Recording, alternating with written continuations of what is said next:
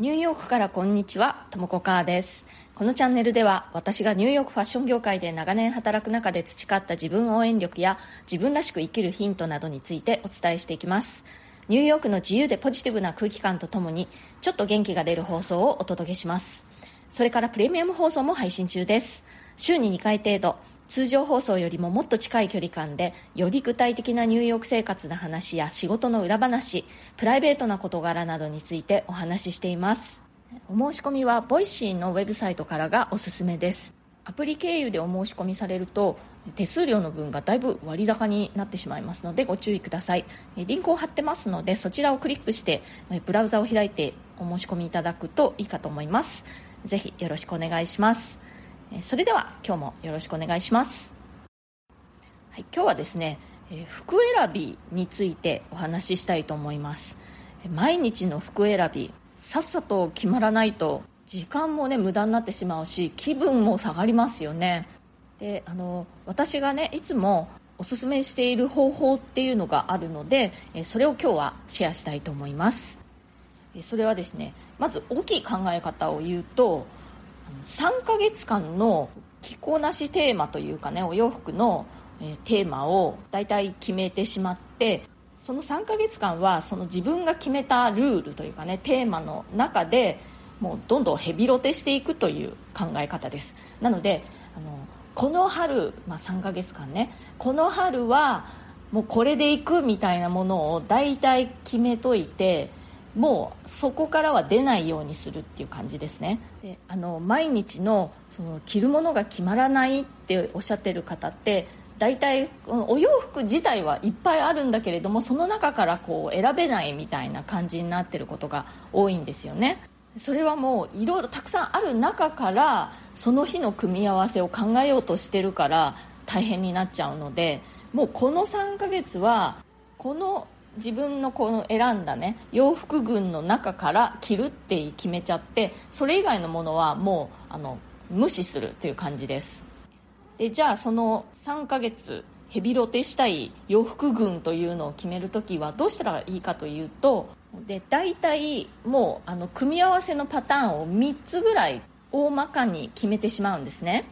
例えばですけれどもそのコーディネートその1としては、えー、たっぷりとしたオーバーサイズのシャツにロングタイトスカートに足元はスニーカー。で寒い時はこれを羽織るみたいな感じですね。でコーディネートその2はコーディネート1と同じようなたっぷりめのシャツなんだけれども下を細めストレートのクロップトパンツにする。その時の足元はパンプス。またはコーディネートその1で履いたと同じスニーカー。寒い時はテーラードジャケットを羽織る。そしてコーディネートその3はワンピース。足元はオックスフォードシューズで寒い時はコーディネート2で着たのと同じテーラードジャケットを羽織る。みたいな感じで大体もう決めちゃうんですね。でそれぞれにちょっとバリエーションを考えるといいんですけれどもそのバリエーションはね割とその原型に似たようなものシルエットは変えないで色とか柄だけ変えるみたいな感じでやるとあのまとまりやすいです。例えばですけれどもコーディネート1のシャツとロングスカートのコンビだとするとシャツはブルーのシャツもあれば白いシャツもあるみたいな感じですね。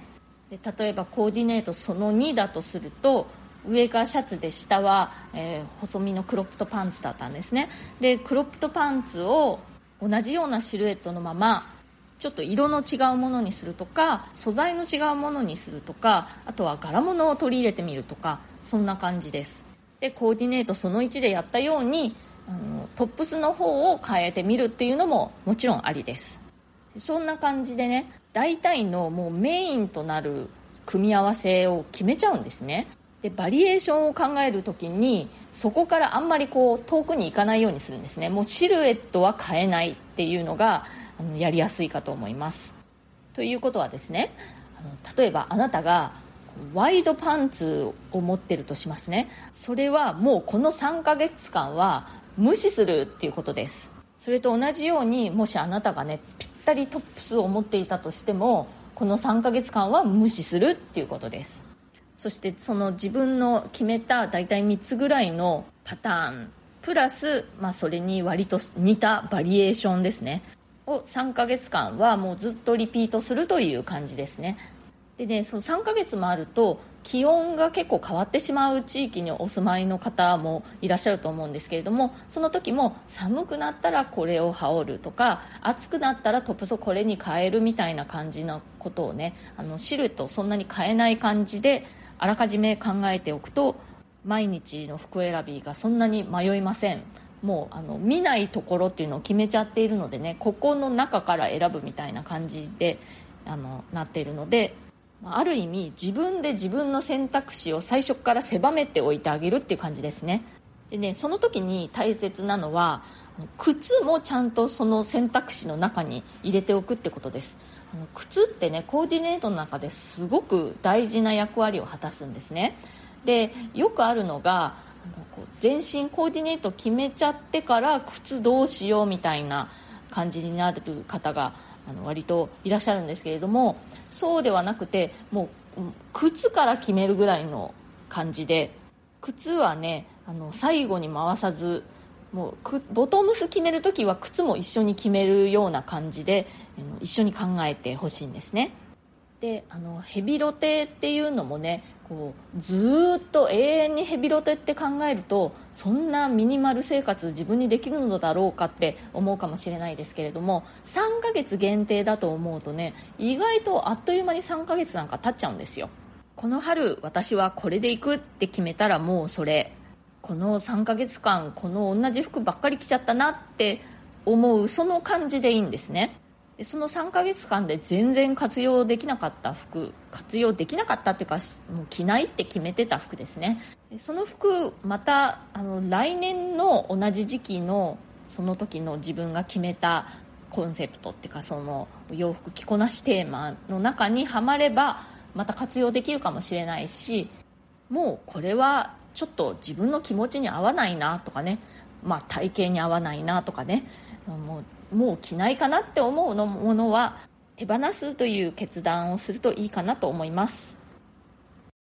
コメントのお返しをしたいと思います。ちゃんと大人になれるのか不安だった子供の私に伝えたいことの回にコメントいただいております。てんてんクロトントロピックス頑張れさんから。子供ボイシーいいですね。ということでありがとうございます。あのこのね、放送回あの子供を小学生ぐらいのお子さんに向かって語りかける感じ、ま、私ね実際に自分が子供がいないので自分が子供の頃に向かって語りかけるようなつもりで、えー、話してみました。実際にお子さんと一緒に聞いてくださった方っていらっしゃいますかね？もしいらっしゃったらぜひコメントいただけたら嬉しいです。それから休み明けの職場で一番大切なこと。これはゴールデンウィーク明けの時に、え、放送した回ですね。その休み明けってねいろんなことがスムーズにあの進まなかったりしてみんなイライラするしあとそもそもねみんなあのもう休み終わったっていう感じで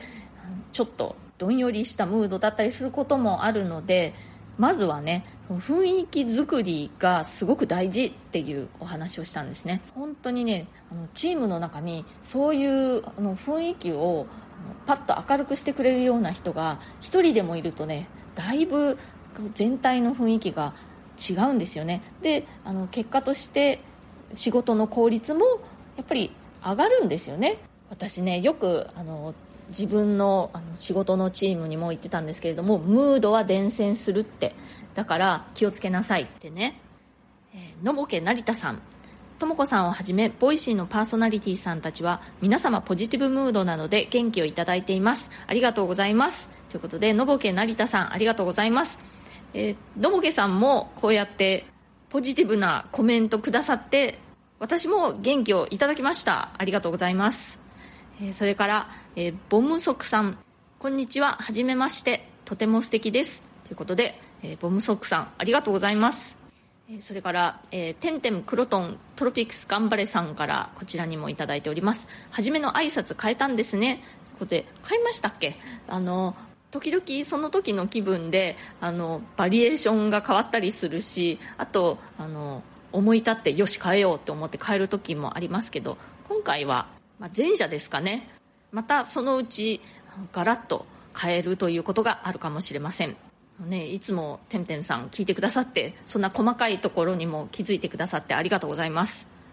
それからイメチェンしたい時に真っ先に優先すべき部分はここの回にコメントいただいております。この回もファッションについてお話ししたんですよね、えー、今日の放送とね一緒に合わせて聞いてくださるとよりいいかもしれない。さっきのチャプターにリンクを貼っておきますね、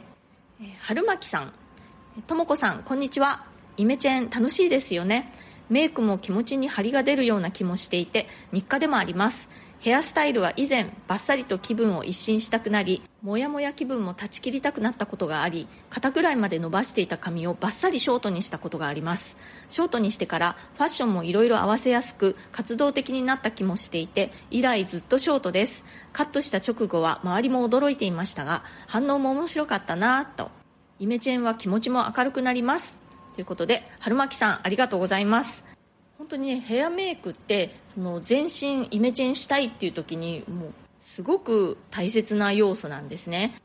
私は、えー、個人セッションでねファッションのご相談にいろいろ乗ることがあるんですけれどもその時もねやっぱりこう変わりたいっていうかこうイメージ変えたいっていうご依頼がすごく多くてやっぱりねその時にヘアメイクに、まあ、触れないわけにはいかないという感じですね。なのでそういうお話も必ずそのイメージ変えたいっておっしゃる方の時はしています。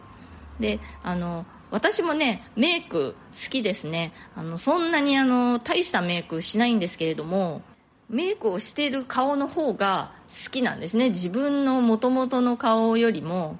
メイクした時の顔の方が好きなのでまあ、何にもない時家の中にいるような時でもメイクしてますね。家の中にいる時もやっぱりメイクして、まあ、家着だとしても自分の気に入った服を着てで自分の好きなねあの香水をつけたりするとやっぱり気分が上がりますね。春巻さんあのショートヘアにしてファッションがあの合わせやすくなったっておっしゃってますけどこれ本当にそうでショートヘアだとファッションを合わせやすいことが多いですね、まあ、あのロングヘアがそのスタイリングの中の一部になっちゃっているという方ももちろんいらっしゃいますけれどもショートヘアねあの本当にお洋服が合わせやすいです。私も髪の毛伸ばしたりの短くしたり結構髪型をコロコロ変えるんですけれども髪型変えるのって楽しいですよね。はい今日はえー、服の選び方ということで毎日の洋服選びが楽になるコツについてお話ししてみました。3ヶ月単位で自分の着こなしスタイルというかテーマをもう決めてしまってその中でどんどん、えー、着回してヘビロテしていくというやり方がおすすめですよというお話でした、ね、私は、えー、自分らしくおしゃれを楽しむ人を増やしたいという活動もしてまして個人セッションを通じてその方その方独自のイメージ作りファッションのコンセプト作りなどをさせていただいてるんですけれどその入り口としてというかもっとお手軽にご自分のペースで見ていただけるような無料動画セミナーというものも作りました。自分らしいおしゃれって何だろうって思っている方にはぜひおすすめです。私のウェブサイトの方からその動画あの完全に無料ですのでご請求していただけるのでご興味ある方はリンクからぜひご請求ください。それから今日の放送に関するご感想とかコメントご質問それから、まあ、今日の放送に関係なくてもいいですけれどもリクエスト等ありましたらぜひお気軽にコメントを送ってください。匿名ご希望の方は私の質問箱というのもありますのでプロフィールのところ見ていただくとリンクがありますのでそちらからぜひメッセージ送ってください。今日も最後まで聞いてくださってありがとうございました。今日なんかちょっと外が工事してるみたいでうるさかったですね。すいませんでした。そんな中最後まで聞いてくださってありがとうございました。それではまた次回。ともこかーでした。